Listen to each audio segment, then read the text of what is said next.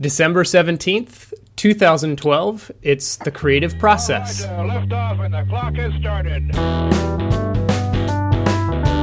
Yes, sir. Hitting it loud and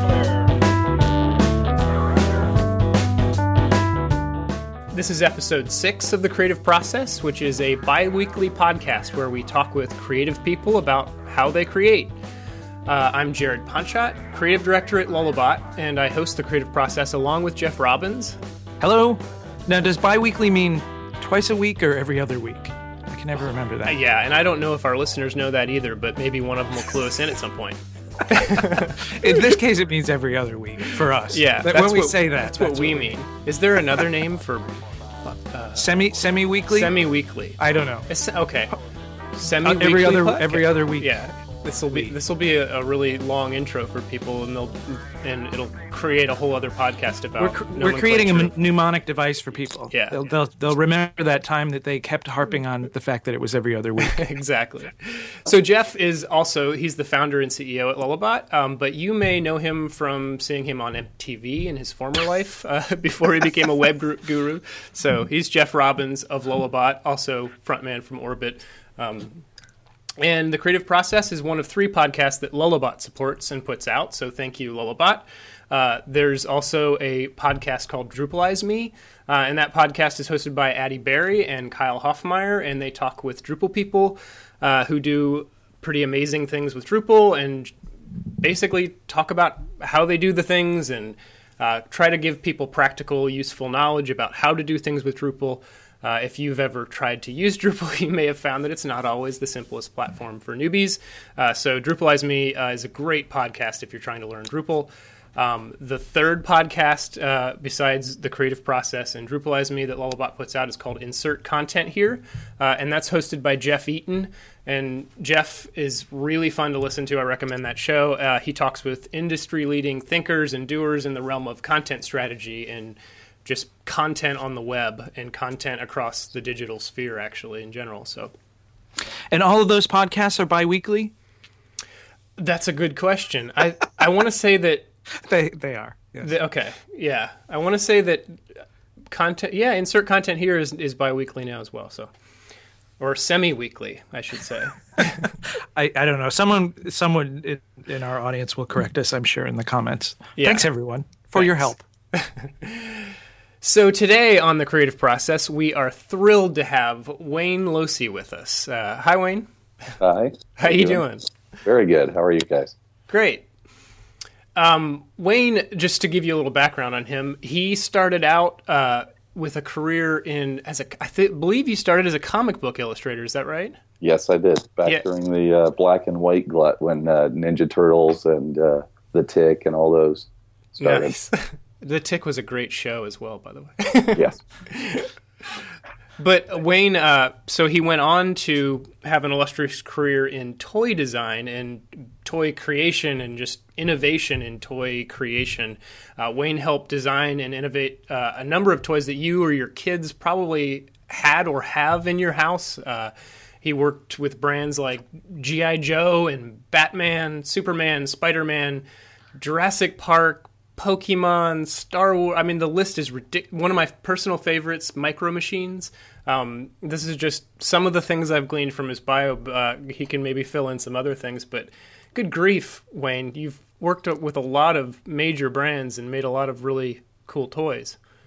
It, I've had an amazing career, and you know the thing is, is every one of those was very different. You know the the dictates of how we went about it, the needs of each licensor, and you know the- consumer was very different. So it's a huge spectrum uh, that I've worked on over the years. So, how do you uh, you you made the leap from 2D to 3D? I guess being a comic book illustrator. How, tell, I'm curious about how that happens. Would like you're doing well sketching, creating characters, basically, and basically that's kind of a fundamental thing to toy design. I'm i'm supposing, or Well, it, you know, I got in at a very uh, pivotal time in the evolution of toys. Uh, action figures were becoming really big.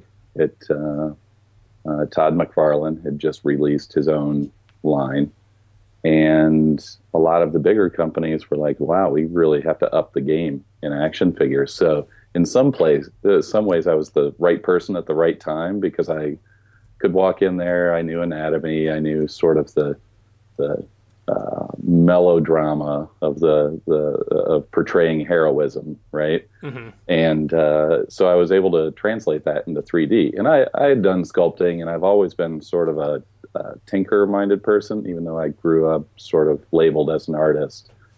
You know, I had every build system when I was a kid. You know, Tinker Toys, Lincoln Logs, Legos, all the Lego knockoffs, the Right. All that. Erector sets. Yeah, uh, everything. model kits. I hated model kits. But Yeah. Was it too too much of a dictate for you? The, the model kit, like Too no, linear? It, I, I, it, it's it's all the glue. To be it's just, just by the- the end of it, you you didn't remember the beginning of it. I don't I don't have no idea how I It's built this, but uh, that was a lot of glue. Yeah. yeah, yeah. Well, it, you know, you, you remember that smell when you grow up. Uh-huh. Oh, sure. smell for the rest of your life. Right? Yeah. It sticks in the prefrontal cortex. Mhm. Literally. Yeah.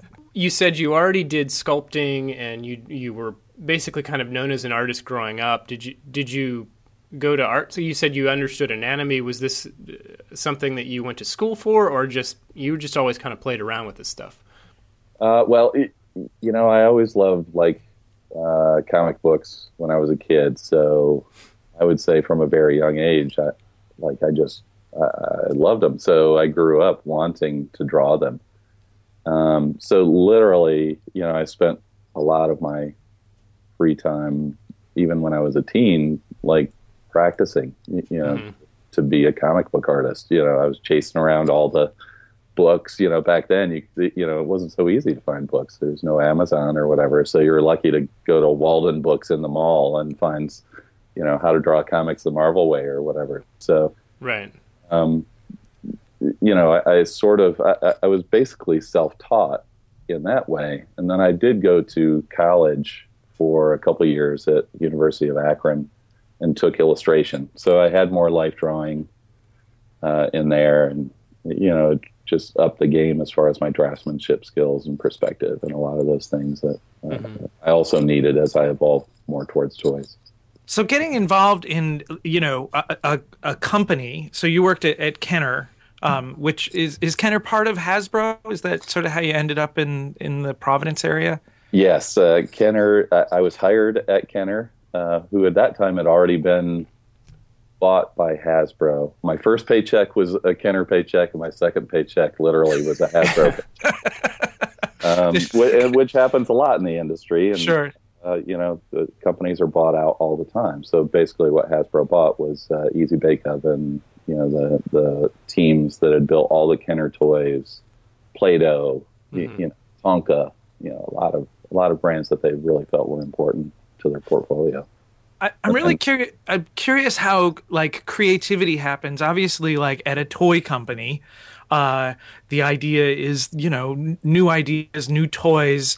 Uh, you know, coming up with with creative ideas uh, there. Yet there's obviously a very direct sort of commercial need at the company to to sell things to come out with you know to not release flops.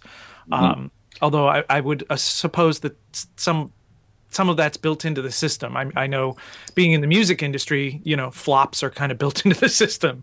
You know, They they just sort of put out a relatively low run of, of records in that case, you know, and if they don't sell, they sort of move on to the next thing quietly. But uh, um, yeah, how do, how does the creative process happen at, at a company like that? I mean, both individually for yourself, but then also sort of for teams. Well, the process, uh, you know, can work in a lot of ways. Uh, you're right. There, there is, there has to be a lot of fluff in the system because it's, it's really more of a fashion-based system. Even though they hire a lot of industrial designers, which are, you know, designing cars and dryers and, you know, all that kind of stuff. Um, it really is more like fashion. So the turnover is very quick. It's one of the fastest-paced businesses in the world. You have to think on your feet all the time and uh, skills wise, at least product development wise, I would think that any toy designer could walk into uh, any sort of natural industrial design company and, and teach them a, a few things about about being quick.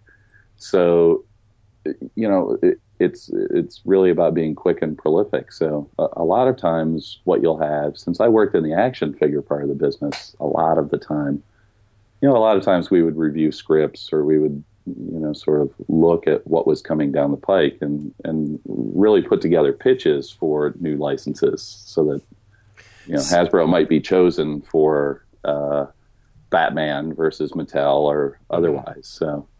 So Star Wars is releasing, you know, new new movies. They, you know, they came out with three new movies. They would come to a toy company like yours and and say, "Here's a script for what we're about to start making." And well, they they had an existing relationship with Lucasfilm then, so we were sort of at least first in line, I think, to to read the script because we were already producing Star Wars toys when the the prequels came out. Mm-hmm. Um, but yeah, the, essentially what they would do is they would let toy companies know that you know what we're shopping this around, and you know uh, Hasbro, your uh, contract ends and blah blah blah, and we're shopping it around for these next you know this next new trilogy, and you know at, at a company at that scale, you know people are falling all over themselves to get to the next trilogy, right. where it might not be the same for uh, you know Men in Black Two or you know Planet of the Apes or one right. of the other dogs that I worked on. Uh, I don't know if it's fair to say dogs, but as far as toys, they, they just didn't really sell well. None yeah. of, not everything translates into toys very well. My dinner with Andre action figures just.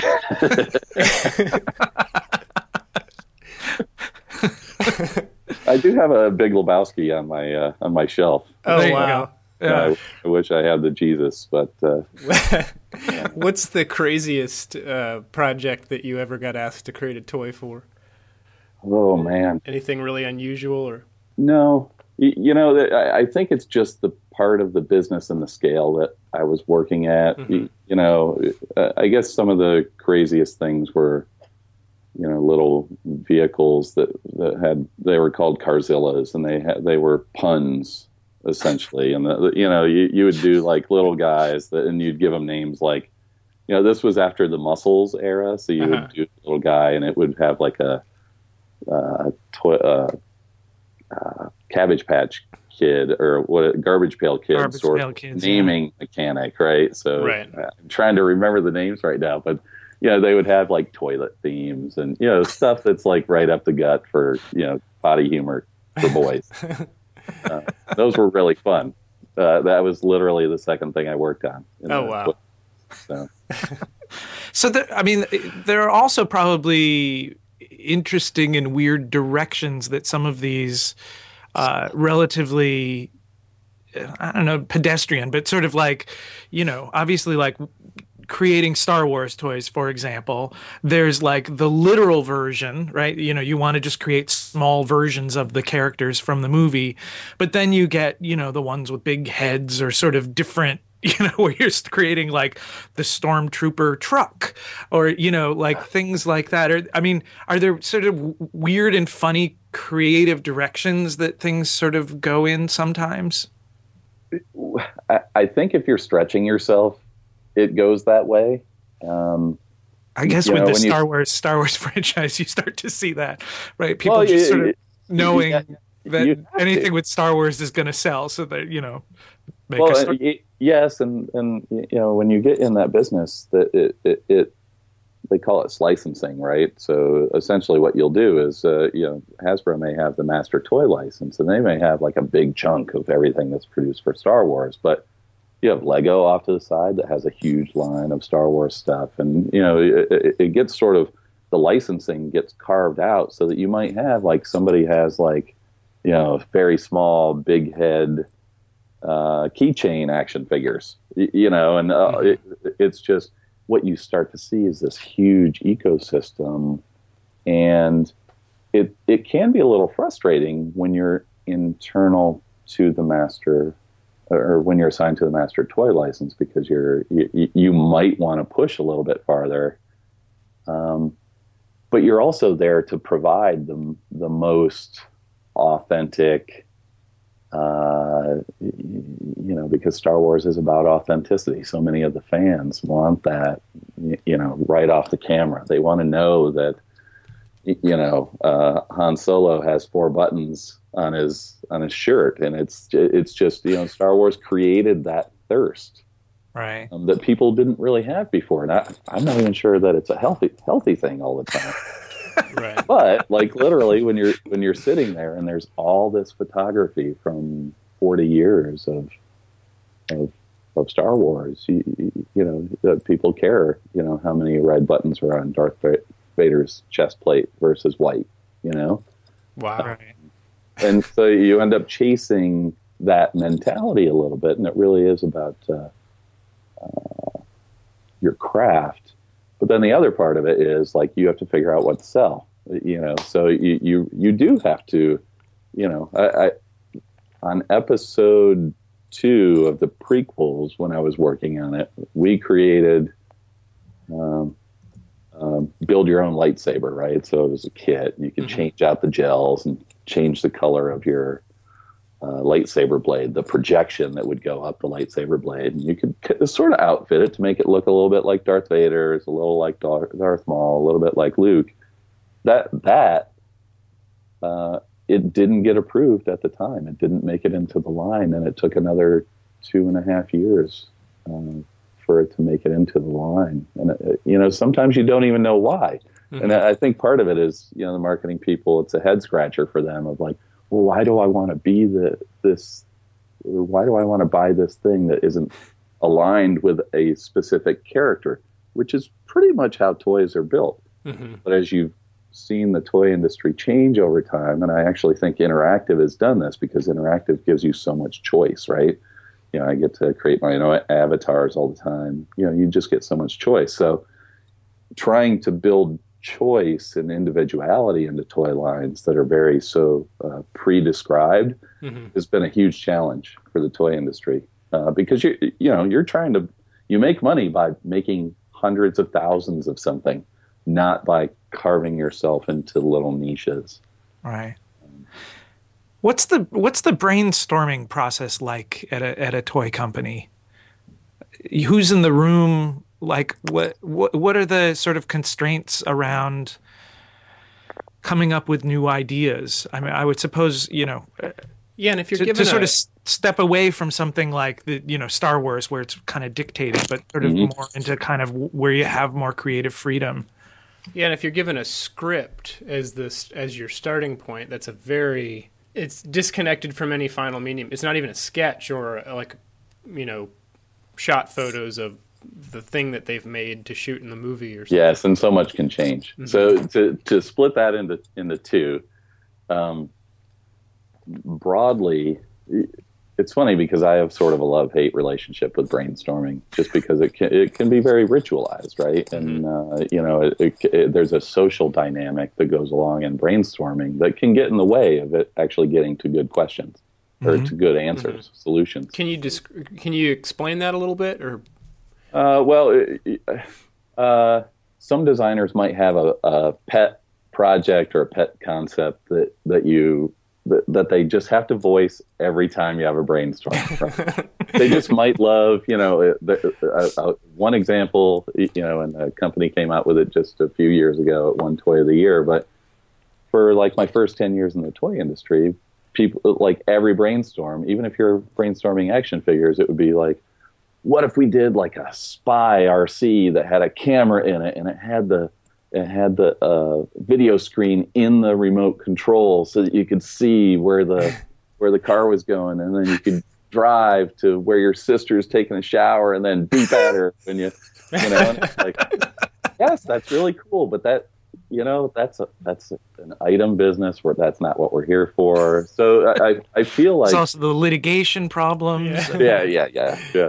But uh, you know, it's one of those things. Sure. You, you know, it becomes sort of predetermined depending on who you have in the room, and then there are specialists, and someone might someone might be more of a you know they, they're a role play specialist, so they're good at they normally build like uh, web shooters for Spider-Man and lightsabers and blasters and things like that, and that, that's their specialty. And you might bring them into a brainstorm specifically because you want a different type of flair because those guys tend to be natural inventors as well. So, I've got to say, that's just the ultimate thing to be able to answer when people say, "What do you do for a living?" like, I'm a saber and blaster specialist for, you know, Spider-Man webbing and that kind of stuff. Yes. Well, Wow. yeah, uh, uh, those are the types of toys that people remember because they're those item businesses like the toys Yeah. that you love from the 70s, right? Oh, so right. you can like, Yeah, you know, you can't really say like, "Oh, well, I'm uh, the designer of Walrus Man." You know? I mean, somebody might think that's really cool, but it's very Yeah. different than, you know, the, being the guy that said I designed all the lightsabers. yeah. Right. So, So, do you Um, have rules when you talked about the brainstorming easily going to this place where people steer it towards their pet projects or those kinds of things? Do you did you have rules, or how did you make brainstorming effective when you were doing it? Uh, usually, I would say this may sound tyrannical, but what I would say is that the best, the best brainstorms, the most useful brainstorms, maybe not the most dynamic or the most uh, surprising, but the most useful brainstorms I ever had. We set some criteria of of what, you know, just three or four things, you know, wrist shot uh, criteria of what we were trying to achieve um, and made that a little bit more clear instead of just saying, "Oh, well, we're trying to make you know sky, Spider-Man, you know, action figures, or we're trying to do military micro machines, or something." You know, so we'd be very specific of the dynamics that we were chasing. What, what, what do we think the consumer is looking for? What does the type of uh, technical innovation look like that we're trying to achieve? And that that usually helped helped it a little bit. So, so one of your credits here is is senior director of R and D at at Hasbro, uh, which you did for quite a while. Um, I, I'm curious what R and D uh, looks like at, at a company like that. I mean, how much of it is driven by commercial timelines and you know uh, the Christmas rush and stuff like that, and and how much people are able to just kind of experiment and try out new ideas. Uh, everything is late. Uh, you know, before you even start working on it, even before someone might sign a license or be, or before management might commit to a new internal idea, it's usually late. And the the reason that is is because there's you just have to. It's such a fast business that you have to be prompt about being in in the cycle.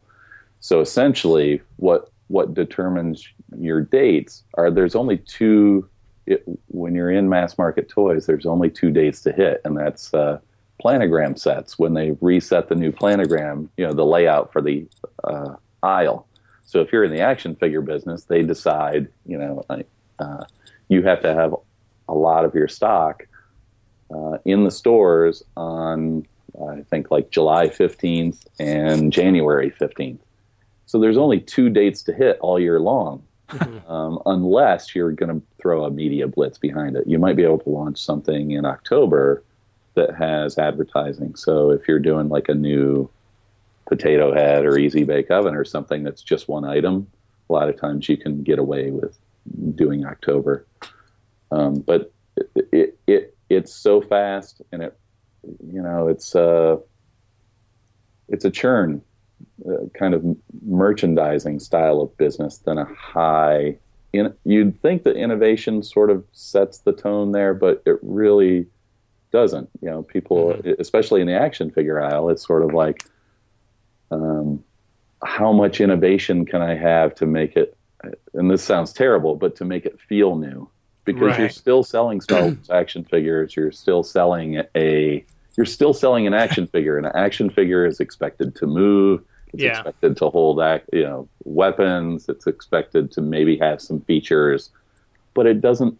You know, it And. I, ideally, I would guess that they want something that is enough like other things that they've made that manufacturers are making that it doesn't that it's sort of easy is like too much innovation is not a good thing probably uh, No, and uh, to be honest, uh, like I mean, uh, at the end of the day, part of the reason that I went out on my own is because of my own relationship with innovation, and uh, I became a specialist over time in in getting innovation to market quickly to reduce that stutter step, that intellectual or logistical speed bump of getting innovation to the shelf. And after a while you you know you you you hear people saying to you on a day-to-day basis that they want innovation but they have a very you know it, they have a very different opinion about what innovation means so mm-hmm. I, I, think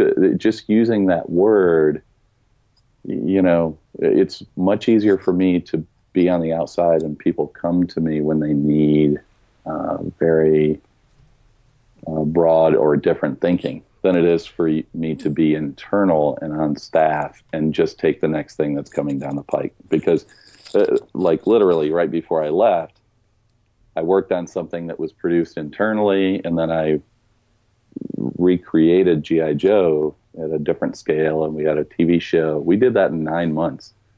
Um, wow. And it's, you know, so, yeah, I mean, there's a little bit of dogma that's in there. A lot of these characters have been re- have been created already, but it's up to you to sort of recreate that whole franchise. Right. So I did that, and then you know my next assignment was you know the Spider-Man three movie, which you know you could tell very early in the script that it was that it was a little chaotic, you know, and you know you were just like, uh, well, we'll see how that turns out, you know, and it, it ended up being you know the lowest selling of the of that first trilogy or whatever. But mm-hmm. it, that was the last thing I worked on at Hasbro, and it just solidified why why maybe my temperament didn't quite fit the job anymore. Right. So, do you feel like the level of innovation or creativity ultimately kind of gets dictated by the business decisions, the business environment, the sort of optimization of the company towards sales and profitability. Uh, that that ultimately you needed to kind of leave and get outside and and create your own business decisions in mm-hmm. order to to really innovate.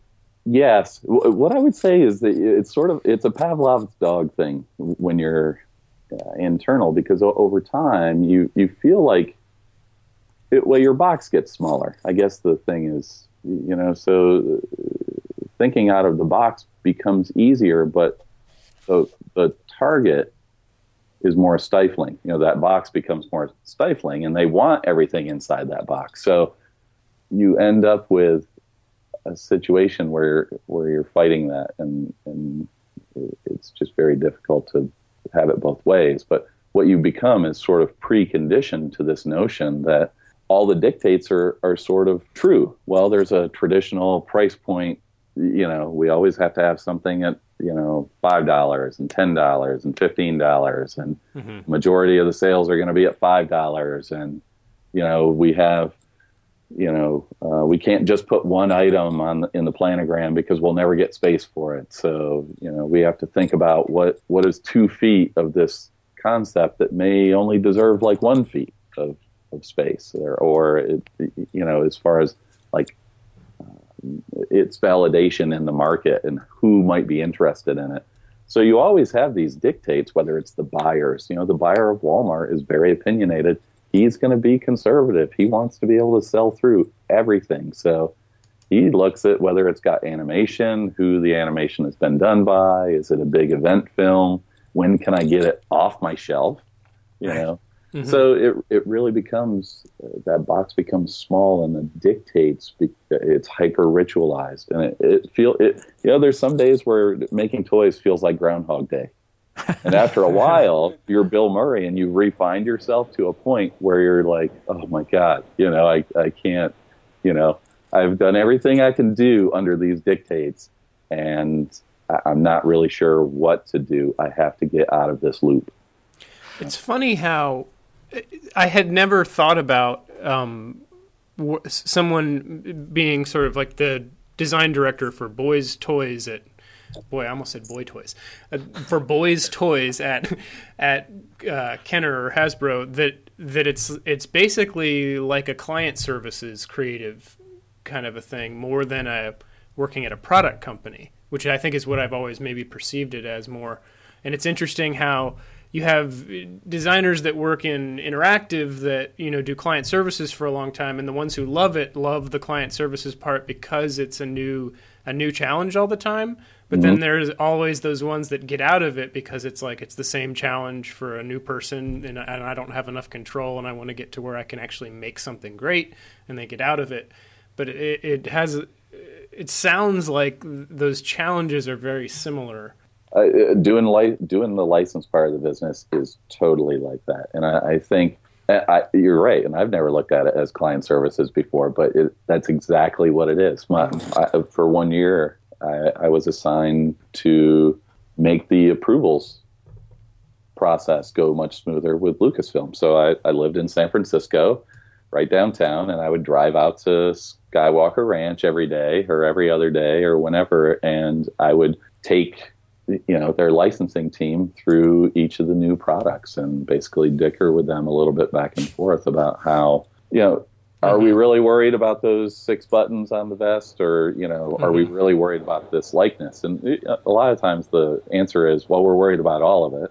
Yeah. Um, but a lot of it was sort of a give and take about like real really you're gonna you're gonna slow down. You know we might miss our shelf date because you want a a button over here on a blaster for this tertiary character. So uh, I think that that's what made it difficult for me when I got to Spider-Man 3 is because I'd worked on something called Xevoz, which at the end of the day, there was an invention created called StickFizz, and it was a ball joint build system. But everything beyond that ball system, we created. We created the world fantasy. We created all the character types. We created, you know, and then I moved to GI Joe, which was a different. You know, there were some dictates that were put on, and then it, it was really about respin, reformulation. It was about you know Casino Royale. It was like how Mm-hmm. do we modernize James Bond? yeah And then when I got Spider Man, I'm like, oh, this client thing, yeah, you know.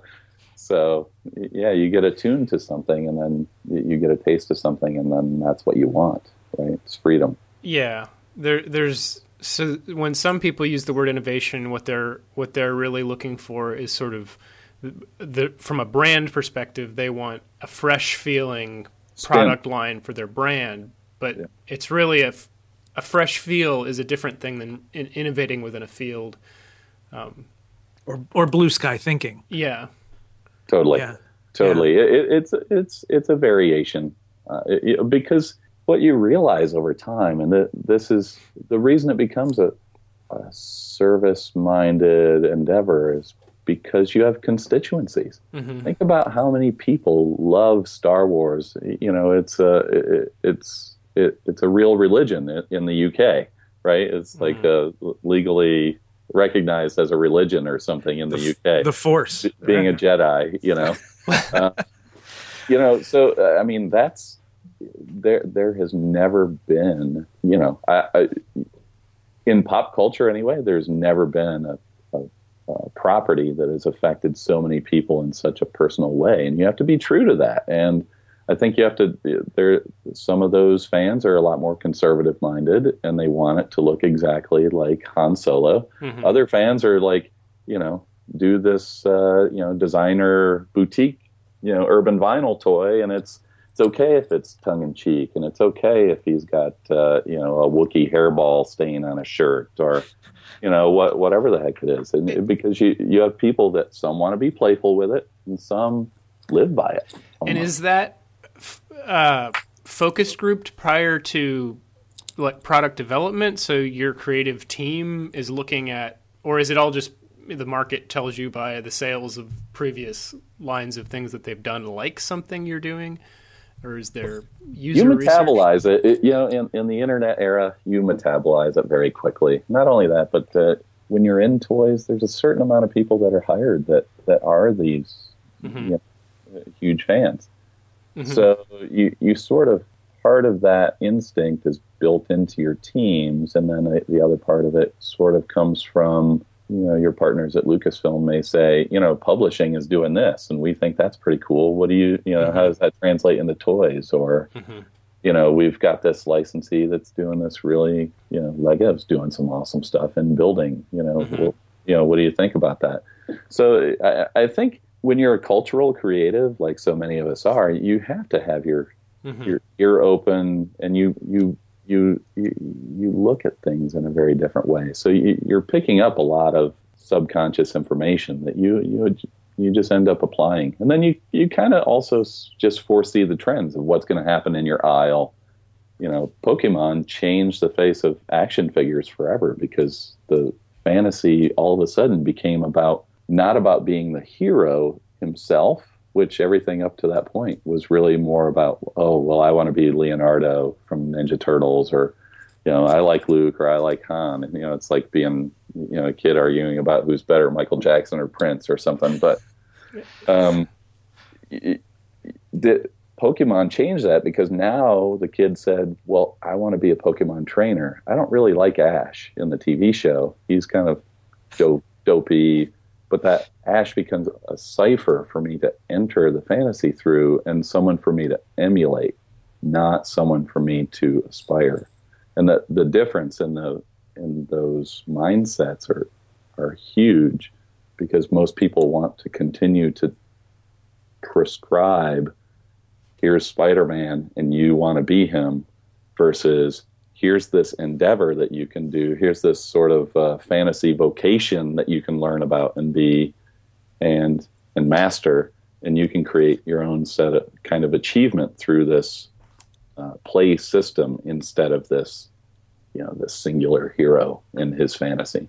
So, I, I feel like I'm just now realizing that there's a part of Jeff's earlier question that that I, that I totally threw us off of at one point. But I am curious about when you're starting off, and, and this may be even now. So now you're you're you've moved on and you're doing your own thing, and I, from what I understand, you're consulting.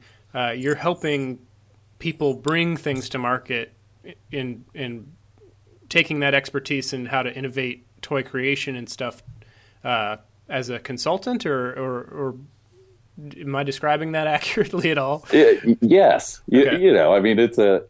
I I think at the end of the day, nobody, if you're a consultant, nobody likes to call themselves consultants. But Okay. in, in in lieu of any Mentor? better term that's popped Yeah. up, like I, I- you know, I, I'm not sure what else I would call myself. Uh, Sherpa. Yeah.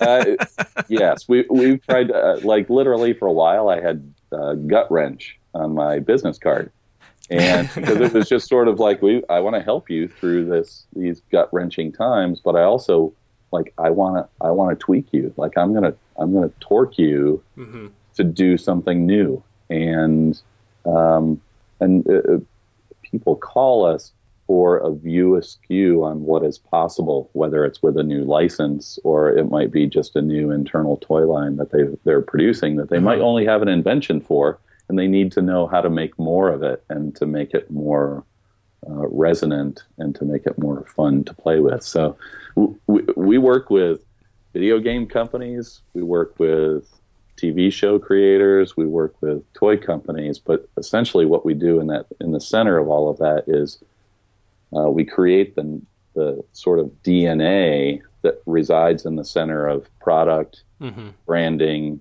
and narrative, and we create all the all the core mechanics that can spread out into those things to to give you a much more dynamic and fruitful, you know, uh, property. Essentially, That sounds like it. It must feel a lot more freeing uh, than than the sort of corporate constraints. Although you're you've learned a lot through the corporate constraints, um, but does the work you're doing now feel a lot more creative? I, I think the thing is, is wh- when you're when you start your career, you're sort of you're, you're learning the ins and outs, and you're you're learning those dictates of like you know bumping your head against the wall to know that the wall's there, right? But as you as you start seeing that those walls are sort of theoretical and that you you can push them down or reach through them or whatever, to get outside of that box, you, your viewpoint starts changing, right? And you you become this sort of meta level creative, like an art director or a Or a Jedi. Yeah. or a or a Jedi, a Which Jedi. probably gets tax deductible status, I would think. Yeah, you can. there or you you, you begin to be able to see the Matrix. I should move to, to, to the UK.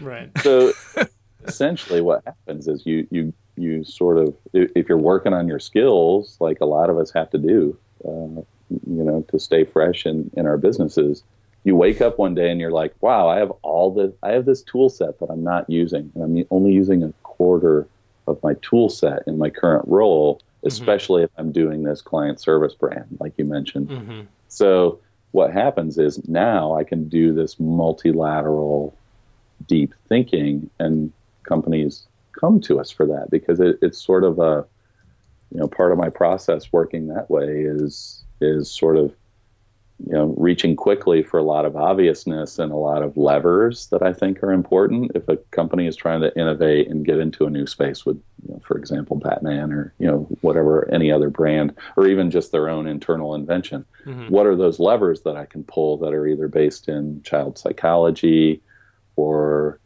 uh, uh, trends in UX or anything else. So I leverage those very quickly to feel what my pivot points are. And then I let them sort of sit for a while and work in my subconscious. And then I can come back and, and create some tactics around, around those levers a little bit more. It, it, it- sounds a little sinister, leveraging. It child sounds a lot like psychology judo. Well, it, it is. I mean, it, the, about children. Uh, when Yeah. yes it it can there's parts of it that can be very machiavellian and Mhm. And uh, it, it it's one of the more frustrating parts of the business because when you when you have that sort of power and then you theoretically abuse it you know to whatever point it becomes exploitation right Mhm. and I think that there's any part of consumer products, there's a certain amount of exploitation going on, whether it's just fibbing in your commercials, whether it's planned obsolescence. That's the sinister part of what Mhm. goes on. And it, it's not just, you know, it, it, it's almost any product, whether you're Apple or, you know, uh, apps or whatever, right? and I, I think that that's the thing is you you go through your day and you're like you know what I don't I don't want to I want to do something more with these this amount of control that I have to create something more holistic and beneficial and I think when I was talking about Pokemon all of a sudden what what's great about Pokemon is you go from a hero worship mentality which is very restrictive and denigrating you know, to you psychologically, right? I'm putting this Mhm. thing on a pedestal. right. Now you're looking at this character more like a tool, like, oh, well, I can bend this to my own needs. And it becomes a more, it becomes an endeavor for you, not just a, you know, sit down and shut up and enjoy my movie kind of Mhm. endeavor, right? So Fascinating. uh, you're right. I, I think I think if you're doing UX, you're you, you're doing something. You know, you could do something underhanded, It's Mhm. whether you're responsible to it or not. Sure. Hmm. They call it dark patterns in user experience. Uh, right. which brings us back to the force. So, apparently, apparently, this this podcast is all about Star Yeah. Wars Jedi powers. yeah, my five-year-old son is going to be thrilled. Oh, there you go. I'm kind of curious. You alluded to the process you're you're uh, to a process that you sort of have now in, in what you do uh, for the for the brands and the companies that are that you're helping now. And I'm curious if if you can describe it formally at all. Is you know, for example, are, i does it always start with conversations? Are there particular questions that you always have to get answered, and then like do you sketch like what what's what does a process look like for for doing what you do Uh, I'll use an example of working with an animation company because I think it, it's the it's the most rich maybe for what we're talking about. a property holder, you know, they they might have something that they're in formulation on, you know, where they're just like, you know, we've we've got this insight, and we want to build a kids show that would be fun and different from anything that's out there. And here's the insights that we're relying on. And here's sort of I ask them a lot about what their predisposition is about what what the show might have to say because the narrative. I mean, you know, there's so much conversation in business about story right now, whether you're in advertising or product development, eh, whatever. Mm-hmm. And so, at the core of this, that each story has its mythological you, know, you mentioned mnemonics earlier, but the, there's symbolism that goes on. And I think what ends up happening in my own process is there's a interpol- interpretation, what do you call that? Interpolation uh, mm-hmm. that happens where what I'm doing is I'm asking literal questions about their mindset and their directives and, and what they're what they want to know. And then I turn that into symbols. Mm-hmm. But those symbols are sort of uh, behavioral and narrative symbols. So uh, there's a little bit of like Joseph Campbell, you know, the guy yeah. that. Mm-hmm. Uh, the power of myth. Hero with a thousand, yeah, power of myth, hero with, of a thousand faces. Yeah. There's a little bit of that of like what goes on, and it's why we call ourselves a culture-centered design company, is because we're thinking about culture. Why do people care? That's mm-hmm. the most important question that we ask ourselves and we help people figure out why people will care. And we, we try to create decisions and choices and scenarios and contexts that will create more veracity and more ways for people to care about something that somebody is building.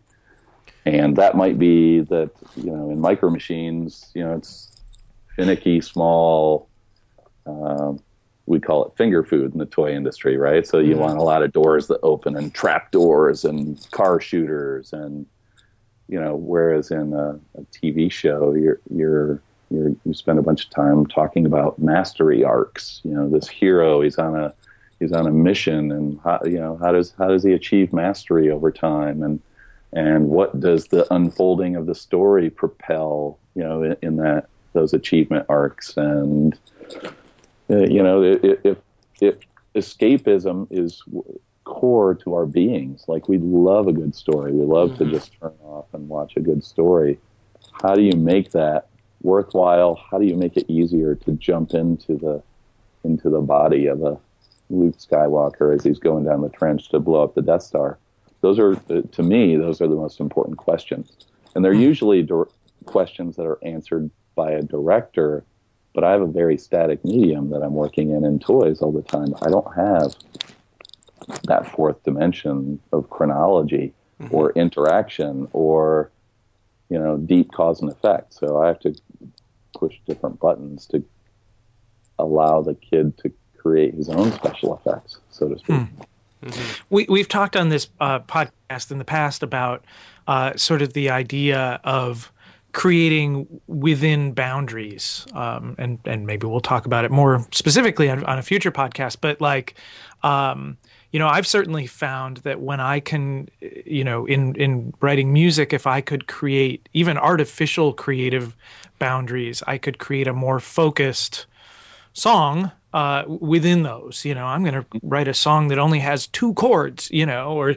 something that sort of limits uh, you know, and, and ultimately, I think focuses uh, the creativity. It's interesting to hear a lot of, you know, and, and, even in the in the music industry, part of it was what would sell. You know, what what's play getting played on the radio? What are people interested in? How can I do that in a way that doesn't completely give up my my uh, creative relevance? You know, like you know, can I can I make a good song that that would play along on the radio alongside all these bad songs? Um, and uh, it, it's interesting to to hear that. Um, you know, it's it's even that much more in the in the commercial toy industry, uh, and yet, you know, things come out and there are innovations and, uh, um, yeah. It, are, are- do you find are you- w- w- so? You mentioned Pokemon. Have there been other things that have come out that have sort of been a surprise, sort of a game changer uh, kind of kind of toys that have come out that have felt like whoa, like I wasn't expecting that, or that was a very creative thing in a very commercial industry uh, that was also successful. uh, definitely, uh, you know, to follow that same psychology path about the, the empowering kids a little bit more. The two brands that have hit big after Pokemon, because Pokemon is only a marginal, it's a huge property, mm-hmm. but toy wise, it's actually not that big. It's consistent business, and it's been around for 15 years. But it's not a high point. A couple of high point phenomena that have happened since the production, since the creation of Pokemon, are Beyblade and Bakugan. And Beyblade is a it's a build system for battling tops that lets the kid sort of choose the fighting style of his top, and they play with them in stadiums, and it's sort of you know mentally the the psychology is more like you're a professional wrestler in some ways uh, or you're a manager of a professional wrestler. So you're pulling the cord on these tops and they go into a stadium and the stadium is arced so that they continually bounce into one another. And what you find is kids just love that because it, it's very visceral. There's fighting that's going on. they they have some control, right? They can decide whether they're an attack type that might you know spin around the stadium more or an endurance type that may just sit right in the center and they're hard to knock over um, but they they use this as a way to sort of it, it creates a lot of playground social capital social currency that they can you know because now there's systems that they can talk about and they might talk about it in the same way that they'll talk about like minecraft or something else that kids sort of get into in big droves. Uh, another one is uh, Bakugan, which were just little magnetic balls that you know spring open when you roll them across a, uh trading card, magnetized or a, uh trading card that has a piece of metal in it. So, and it was the same sort of mentality. It's, it's like both of these were TV shows, and what I would say about them is they're an innovation that steers off of this action figure path, but they're still grounded in this action figure mentality, right? Because there's personas behind each of the tops. You know, there's a, a Pegasus behind the main top in Beyblade, and the in Bakugan the main, you know, the main ball that transforms transforms into a dragon. So there are these sort of mythical personas that are still there and represented, and the kids can get behind these personas, and they become ciphers for the kid to implant themselves into, like your avatar, you know, on a forum or something like that, or even a video game character. So the psychology of why kids are getting involved is changing a lot, but they're also voting with their dollars, and they're not buying action figures in the same way and as deeply as they used to. So things like that, uh, you know. I mean, and then you watch something like Lego that has just been, Yeah. you know, you, in the '70s, you thought about Lego as like, oh, you know, it's these smart toys, and I like playing with them, but they're really expensive, and you know, I can't make everything I want to. There's a lot of limitations to the look and the what I can build. But now it's like this platform. It's an ecosystem mm-hmm. because they've got so much tooling now. You can make almost anything that you want, and they're adding to it all the time. To me, Lego is the Apple of the toy industry right now. They're just doing Yeah. amazing things. Whether whether they're interactive, their video games are doing well. They're you know, and they're they're using that minifigure that so many people have fallen in love with as really the core icon of their business. Now it's like here's Batman as a minifigure. Here's Yeah, every Hobbit, brand. you Yeah. know? And you search them out because it, it's got a playful. Those characters are in a playful. Uh, they're the most playful style of persona. So you can have a Dark Knight, Christian Bale, gravelly Batman that the the you know the the event happens and it's dark and sort of twisted at times, and now you have this Batman that you know is sort of uh, lighthearted and free and casual, and I can I don't have to get caught up in that apocalyptic you know, mindset. Yeah, that, one of the Well, you get bugs- kids you get kids playing with the toys having never seen the movies. Yeah. Uh, Yeah. And I you can know. give Batman Hobbit feet. Right there you go. Uh, that's huge. It's huge, right? And give him a, a bat, give Batman the anime hair. You Yeah. know. um, I, I think that that whole the, the butching up and the sort of darkness that is in so much pop culture. I mean, it's, you, you just see it in all the military fantasy video games and all that. It it's sort of you know I wish that that wasn't as pervasive as it is. But what I see from Lego and even things like Pokemon is a, a more whimsical approach creeping its way in. And I don't know if this is just the you know the whatever the next generation is down from the millennials, our kids age right now. But uh, you know they're a lot more emo and they're a lot more they're into things for different reasons, almost Right. more collaborative than than competitive. Um, it's not just about good versus evil. It's really about you know how do we work together to do big things. Yeah, I mean, looking at these this this trend, I mean, these toys are systems and they're deep, and you can build things with them, and you know, I mean, it's, uh, you know, they seem to be a little bit more rooted, almost in like, you know, Dungeons and Dragons of of when I was Yeah. a kid. You know, these the like deep mythology. I mean, from a sales standpoint, there's obviously all the different characters and stuff you can buy and sort of compete and fight them, and you know, and it kind of keeps you in the in the system economically, uh, as opposed to just sort of buying a a Barbie doll and being done with it or or whatever. Yeah. Um, yeah, but it, but I also see a lot of parallels between this sort of creating systems and and like programming you know? I mean a lot of the the work that we're doing as adults uh and you know building websites and stuff like that it actually kind of you know reminds me of bakugan.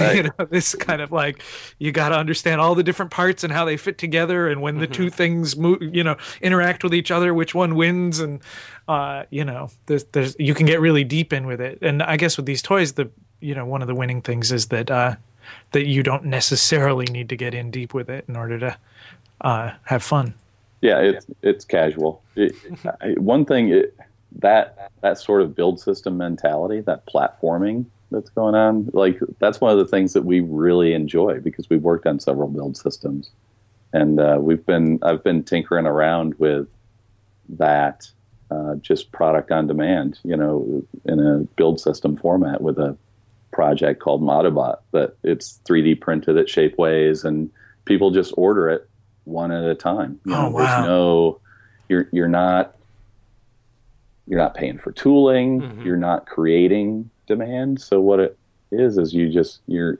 uh, you know I'm just sitting and building pieces that add to this conglomerate platform and it just expands over time and then you know people are sort of deciding to get in i haven't i i'm just at the turning point. Like i haven't really promoted it or anything um, because i'm just now getting to the point where it feels more like an ecosystem. Like now i can at the character and he looks like a blank slate and then i look over here and there's stuff i can plug onto him and you know he's highly posable and expressive. So but that you're right. I mean y- you have to create room for the user and i think lego is great at it. All the new toy brands are great at it. And the, the things that do well in the future are going to feel more like trading card games. They're going to be complex. They're going to be uh, partitioned. They're going to be sort of semi-mediated uh, in advance for you. And it's just it's great it's great interaction design that's happening. It's great experience design that's happening in toys,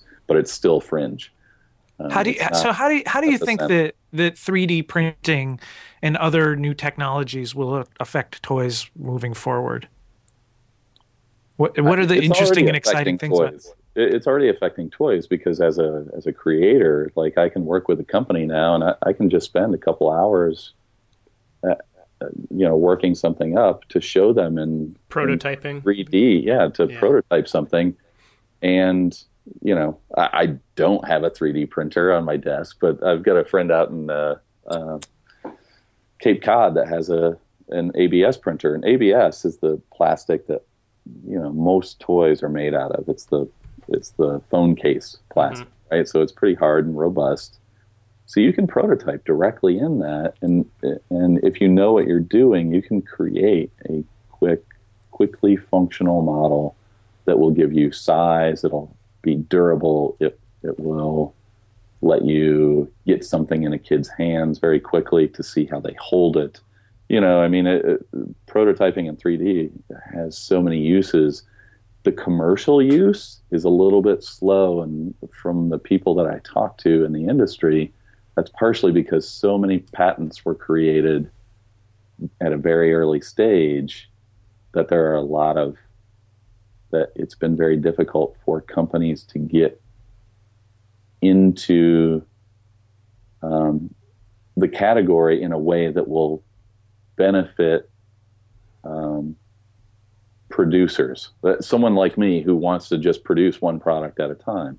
You know, right now it's very expensive because when you buy a Modibot, it's like 17 bucks and it's like 15 pieces and there's no paint. So it's it's not like buying a uh, an action figure. It's mm-hmm. a lot like buying this, you know, very niche uh, un, unrefined sort of thing, but it has a lot of charm just in the fact that you know I got to choose it and it just shows up and it's this thing in a box that it looks a is, little bit like a clone from the Star Wars Clone Wars too. yeah, it, well, it, he's very he's very geometric and he. Yeah. Uh, you know, he's meant to be sort of an avatar. He's not mm-hmm. meant to, you know, he's not trying to be, you know, this monolithic character. He's really uh, a blank slate for you. Mm-hmm. So I think that that's what you you want to look at him and go, oh well, I see a lot of opportunity. What are those holes in him? What are those? So, but I, I think you're you know when you think of like a for a company like Pixar who might send their film to a render farm, right? Or they mm-hmm. may have their own render farm that they've paid for that basically they send this scene to and it renders it in high resolution so that they can sort of edit it and cut it into the film. I, I think somewhere in the future of toys is is a is a render farm for 3D implements. And I, I think that we'll get to a render farm more quickly, just like a wind farm is happening faster mm-hmm. than people are putting a you know wind turbine on the top of their house. I think that you're going to get to a render farm, and I think that's what Shapeways sort of represents, or these other companies, Ponoko, you know, and they're working on on solving this problem. It, it, it's an amazing thing. I mean, it's yeah, still it's ten days before I do a model, and then it shows up at my door. But when it does show up at my door, it, it, you know, it's like Christmas, like mm-hmm. you know, every time because I'm like, oh, this fits together this way, and look at how his helmet fits, and you know, and it, what it ends up being is he's in constant beta. You know, I just changed some parts and announced it yesterday. On the, I just started a little Twitter feed for Modibot. So, you know, I just fixed some parts that had these imperfections, and I didn't realize it. I thought it was an imperfection in the printing process, not in the files. So. Mm-hmm.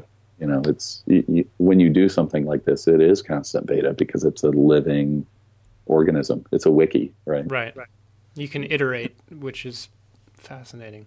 Yeah, it's the future, man. It is. It is. Endless in the options. future, in the future, nothing will ever be done. Yes. oh man.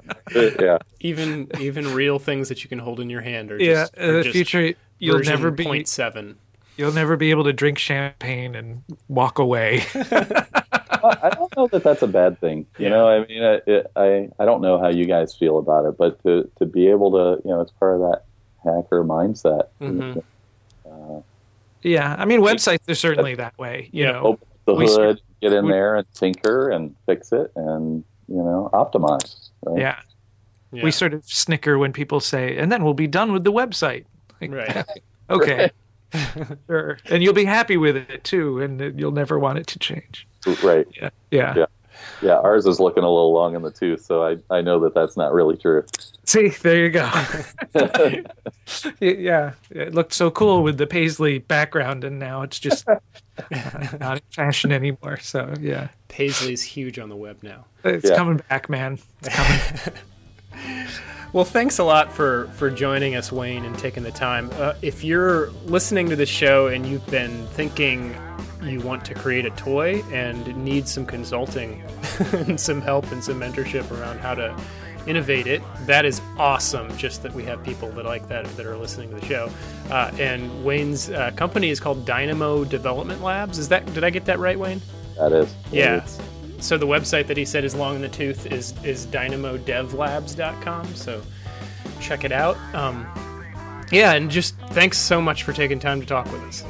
No problem. Thanks for having me. It's been fun. Yeah, thanks, Wayne. Bye, everyone. Bye bye. Bye bye.